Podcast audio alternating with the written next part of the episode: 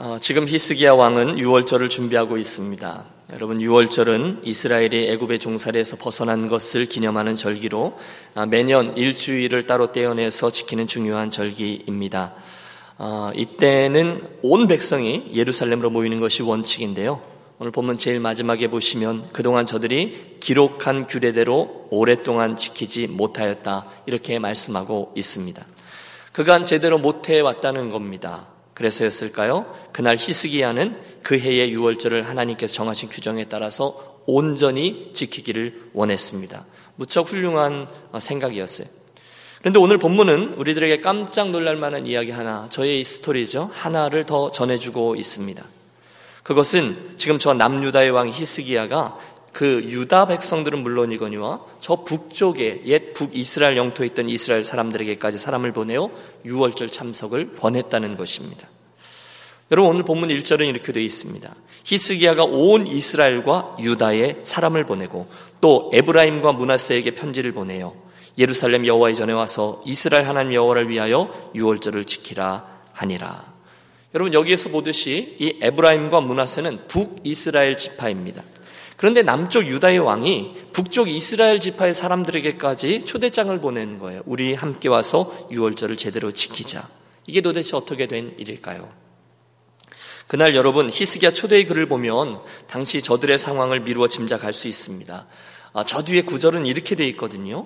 너희가 만일 여호와께 돌아오면 너희 형제들과 너희 자녀가 사로잡은 자들에게서 자비를 입어 다시 이 땅으로 돌아오리라. 너희 하나님 여호와는 은혜로우시고 자비하신지라. 너희가 그에게로 돌아오면 그의 얼굴을 너희에게서 돌이키지 아니하시리라 하였더라. 여러분 이게 무슨 말씀인가 하면요. 지금 상황이 만만치가 않습니다. 저 북이스라엘이 이미 아수르에게 멸망을 당하고 온 열국으로 포로로 끌려간 상황이거든요. 그들은 멸망했습니다. 그날을 점령했던 아수르는 민족 그 혼합 정책을 썼죠. 원래 살고 있던 곳에서 그들을 이끌어서 전혀 타지로 나가 살게 하고 그 땅에는 다른 나라 백성들로 와서 살게 합니다. 왜요? 민족 의식을 약화시키고 뿌리를 없애서 점령자 아수르에게 반항하지 못하도록 한 것입니다. 그게 지금 북이스라엘의 상황이에요. 여러분 성경을 보면 이스라엘에 큰 어려움이 닥쳤을 때 하나님께 나아가 저들이 부르짖고 도움을 구하면 그 하나님이 그들의 신앙이 회복되는 것을 보시고 또다시 하나님 강권적인 역사로 그들을 구원하시는 일련의 사건들이 반복하여 나오고 있습니다. 그런데 지금 북이스라엘은 얼마나 망가졌는지 하나님께 그렇게 두드려 맞고도 쫄딱 망했음에도 불구하고 여전히 회개하지 않고 오히려 그 땅에 이주해 들어온 사람들과 섞여서 우상을 섬기며 정신 못 차리고 살아가고 있었습니다. 단순히 혈통만 섞인 게 아닙니다. 신앙도 섞입니다. 이민족들이 그 땅으로 가지고 들어온 우상들까지도 모두 함께 섬기고 있던 것이 그 땅의 형편입니다. 그 상황 속에 그 북이스라엘 사람들에게 남유다의 왕이었던 히스기야가 안타까운 마음으로 편지를 보내며 이 엄청난 일에 초대를 한 거예요. 우리 함께 이 시기에 6월절에 모여 아 예루살렘에 모여 6월절을 지킵시다. 흔치 않는 일이죠. 또 이게 말처럼 쉬운 일도 아닙니다. 그 당시 여러분 아수르는요 세계 최대 강국이었습니다. 그리고 지금 막 북이스라엘을 집어삼킨 상황이었기 때문에 그들이 언제 다시 전열을 갖추어서 남쪽 유다까지 침략해 올지 모르는 상황이에요. 될 수 있는 대로 그들의 신경을 건드리면 안 돼요. 그런데 남유다의 히스기야가 얼마든지 그들을 자극할 수 있는 행동을 한 거죠. 그들을 들쑤셔서 남유다로 내려와 예루살렘에 와서 유월절을 지키자. 여러분 사실 히스기야 입장에서는 지금 굉장히 중요한 때입니다. 며칠 전에 아니 얼마 전에 동족이었던 북이스라엘이 완전히 멸망하는 것을 눈앞에서 지켜보았습니다. 그러므로 지금은 자기네 나라 자기 코가 석잔 거죠. 얼른 군사력을 강화시켜서 아수르에서 말설 대비를 해야 될 때였습니다. 그게 아니라면 그 나라에 빨리 평화 사절단을 보내서 우리랑은 친하게 지내고 우리까지 멸망시키지 말아 주십시오. 화친을 맺어야 돼요. 그게 아니라면 빨리 40일 금식 기도를 하면서 기도원에 달려가야 무슨 행동이라든지 했어야 했습니다. 그게 남유다의 풍전등화 같은 상황 속에서의 나라를 지켜내야 되는 방법이었습니다. 뭐라도 빨리 해야 된다는 거예요. 그런데 여러분, 이 모든 상황을 헤아려 본 우리가 아무리 양보를 해도 지금 히스기야가 한 일은 뜻밖의 일입니다. 지금 상황이 어떤데 남유다의 왕이 아수르의 점령지인 북이스라엘에게까지 전령을 보내어 백성들을 불러내고 있는 것입니까? 얼마든지 오해 살 수 있는 일이에요. 위험천만한 일입니다. 대형 참사가 얼마든지 일어날 수 있어요. 게다가 지금은 원수처럼 대했던 북이스라엘 사람들이 남쪽 유다의 왕이 유월절을 지키자고 부르면 해 하고 달려올 만한 상황이 전혀 아니었어요. 그런데 여러분 이게 상황인데 히스기야가 그 불가능해 보이는 일에 도전한 것입니다. 그럼 우리 잠깐 멈춰서 냉철하게 질문해 봐야 되죠. 왜 그랬을까요? 무엇 때문에 그 일을 진행하면서 저가 무엇을 기대하고 있었을까요?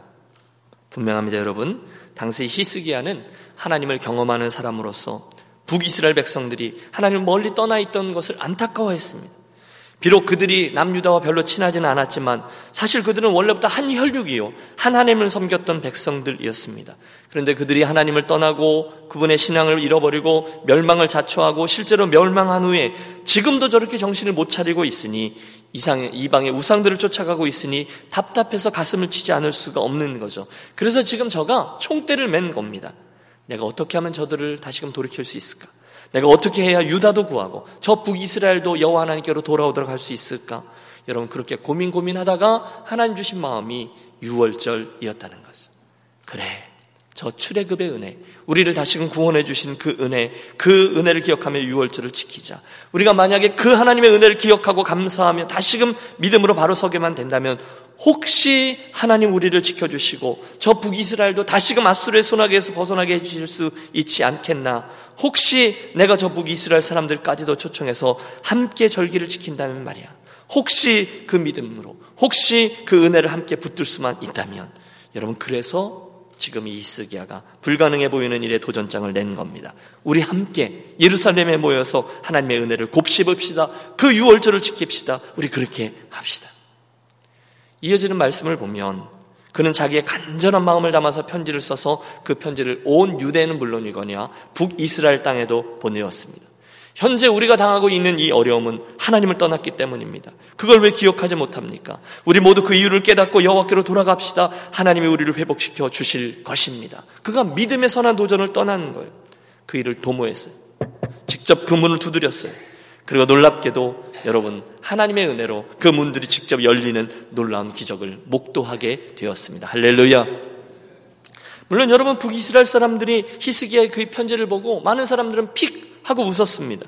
뭐야 이거 참 웃기네. 아니 지가 언제부터 우리들의 왕이었다고 우리들까지 신경을 쓰는데 참나 빈정거리는 사람도 있었습니다. 그러나 그 사람들 중에 여럿은 정말 겸손한 마음으로 그 초청에 응하여 남유다로 내려오죠. 그래 가자. 우리도 가서 함께 여호와 앞에서 그 유월절을 지키자. 그래서 많은 이들이 내려왔다고 되어 있어요. 또 유다 백성들도 나름대로 열심히 준비해서 남유다 백성, 북에서 내려온 이스라엘 백성들 함께 경건한 마음으로 그 절기를 지키는데 본래 일주일간 지키기로 되어 있던 그 절기를 훌쩍 2주일이나 지키게 되었다는 거예요. 은혜가 넘친 거죠. 하나님의 은혜를 주신 거예요. 참 감동적인 스토리입니다. 여러분, 북이스라엘이 이런 느낌을 가진 건 참으로 오랜만의 일이에요. 그러나 오늘 제가 여러분과 주목하려고 하는 것은 여기서부터입니다. 그리고 나서 더 중요한 일은 그들이 고향 땅에 돌아갔을 때, 자기들이 살던 삶의 터전으로 돌아갔을 때 일어난 일이죠. 그들은 거기서 변화를 경험하기 시작했어요. 6월절의 은혜를 경험한 사람들이 히스기야의 바람 그대로 남유다뿐이 아니라 북이스라엘에도 자기 각자의 삶에 돌아가 원래의 신앙을 회복하고 그들의 섬기던 우상들을 깨뜨리는 일을 하기 시작한 거예요. 갱신이 일어났어요. 부흥이 일어났어요. 하나님 앞에 나아가서 전심으로 유월절을 지킴으로 그들 안에 있었던 잠자던 신앙이 깨어나자 이제는 왕이나 선자가 나서서 구태여 우상을 없애라 그런 얘기할 필요가 없었어요. 그들이 돌아가 스스로 우상들을 깨뜨려 버렸습니다. 한 걸음 더 나아가 이어지는 31장에 보면요. 이젠 온 나라 백성들이 축복을 받아서 11조와 감사 예물까지도 넘치게 드렸다라고 기록합니다. 여러분 이 그림이 그려지십니까? 그 어려운 상황, 그 힘든 상황에서 한 사람의 인물이 믿음에 도전을 합니다. 여러 사람들이 그 은혜, 그 은혜의 자리로 함께 나아가 그 일에 동참합니다. 그러자 하나님 주시는 수많은 믿음의 스토리들이 나라 한 구석구석에 심지어 포기했던 자리 그 북이스라엘 구석에도 생겨나기 시작했어요. 하나님이 주시는 회복과 부흥이 넘치기 시작했어요. 여러분, 저만 혼자 흥분한 것 같은데요? 이 이야기가 오늘 저와 여러분에게 어떤 음성으로 들려옵니까?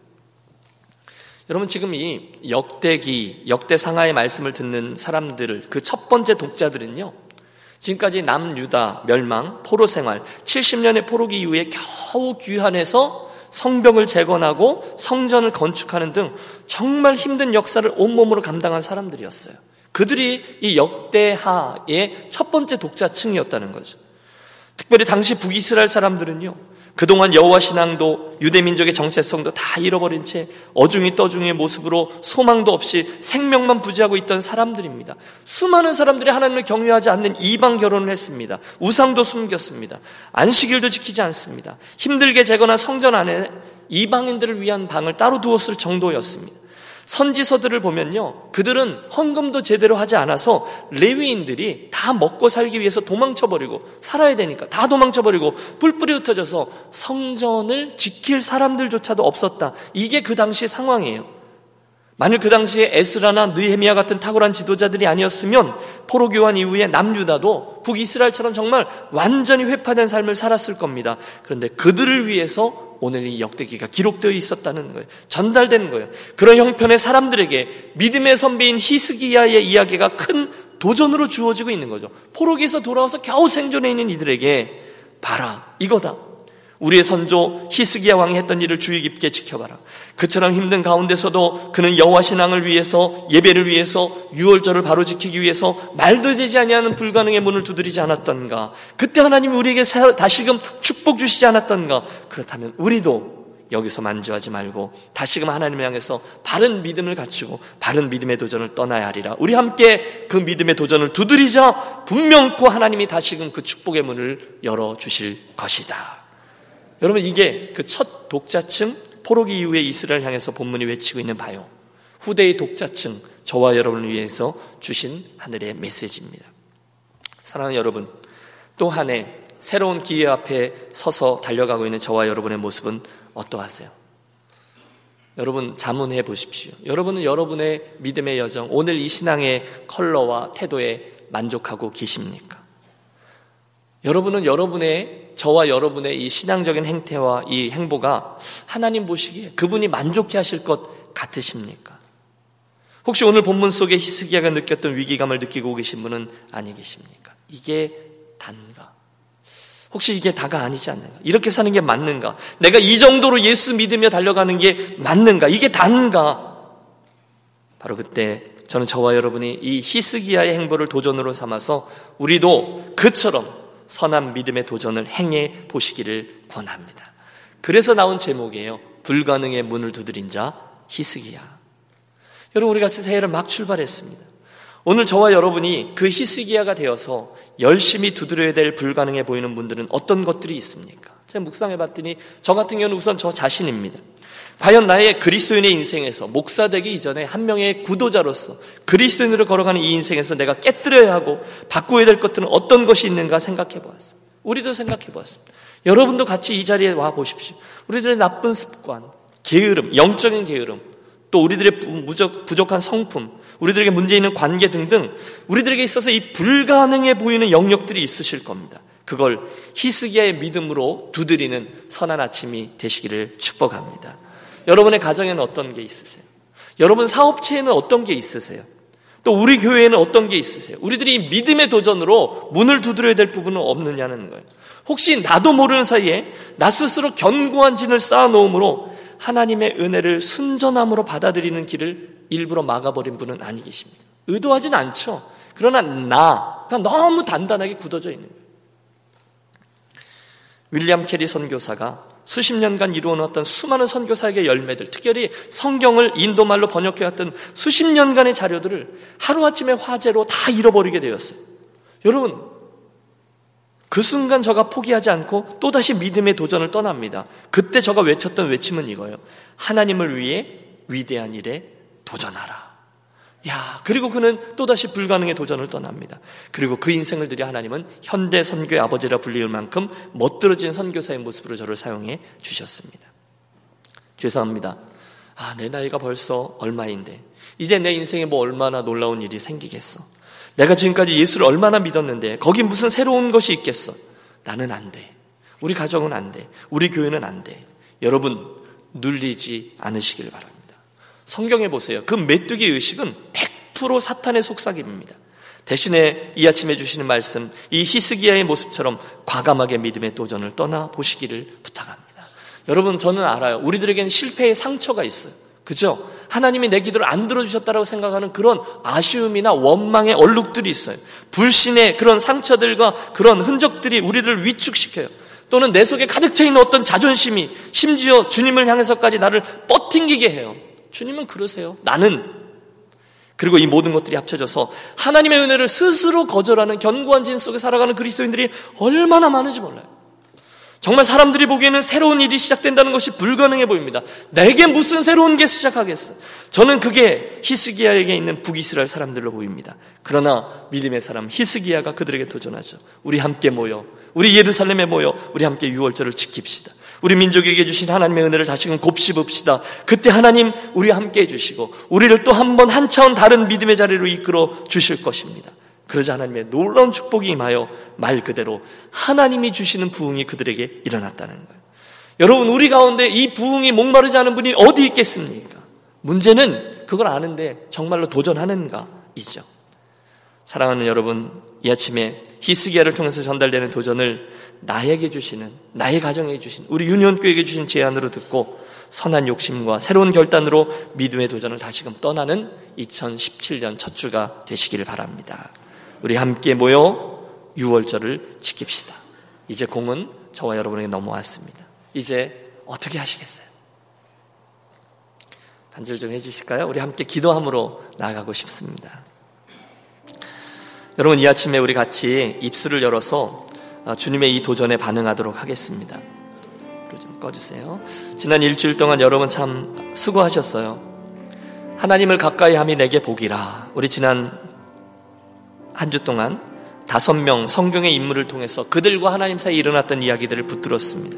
어떤 이들은 하나님을 가까이 하지 않았습니다. 그런 형편이 됐는데도 그리고 어떤 이들은 그분을 가까이 했습니다. 그런 형편이 안 되었는데도 그 결과 그들은 그 짧은 인생들을 통해서 하나님의 은혜를 맛보았고요. 기적을 보았고요. 그 하나님의 은혜가 이 세상에 임하도록 하는 통로가 되었습니다. 하지만 어떤 이들은 한 번 사는 인생인데 먹고 살다 죽다의 인생뿐이 아니라 하나님의 은혜를 맛보지 못하고 그 은혜가 그 나라에 임하는 것을 막는 장애물이 되기도 했어요. 사랑하는 유년 가족 여러분, 여러분 인생의 조물주께서 피조물인 여러분에게 또 한 번의 기회를 주셨습니다. 작년 연말 당신이 기대하던 열매가 없을 때 찍어버려라 주인의 외침이 있을 때 주님이 한 해만 더 두옵소서 연장하며 기회를 주셨습니다. 이제 그 기회에 어떻게 살아가시겠습니까? 여러분을 기도의 자리로 초대합니다.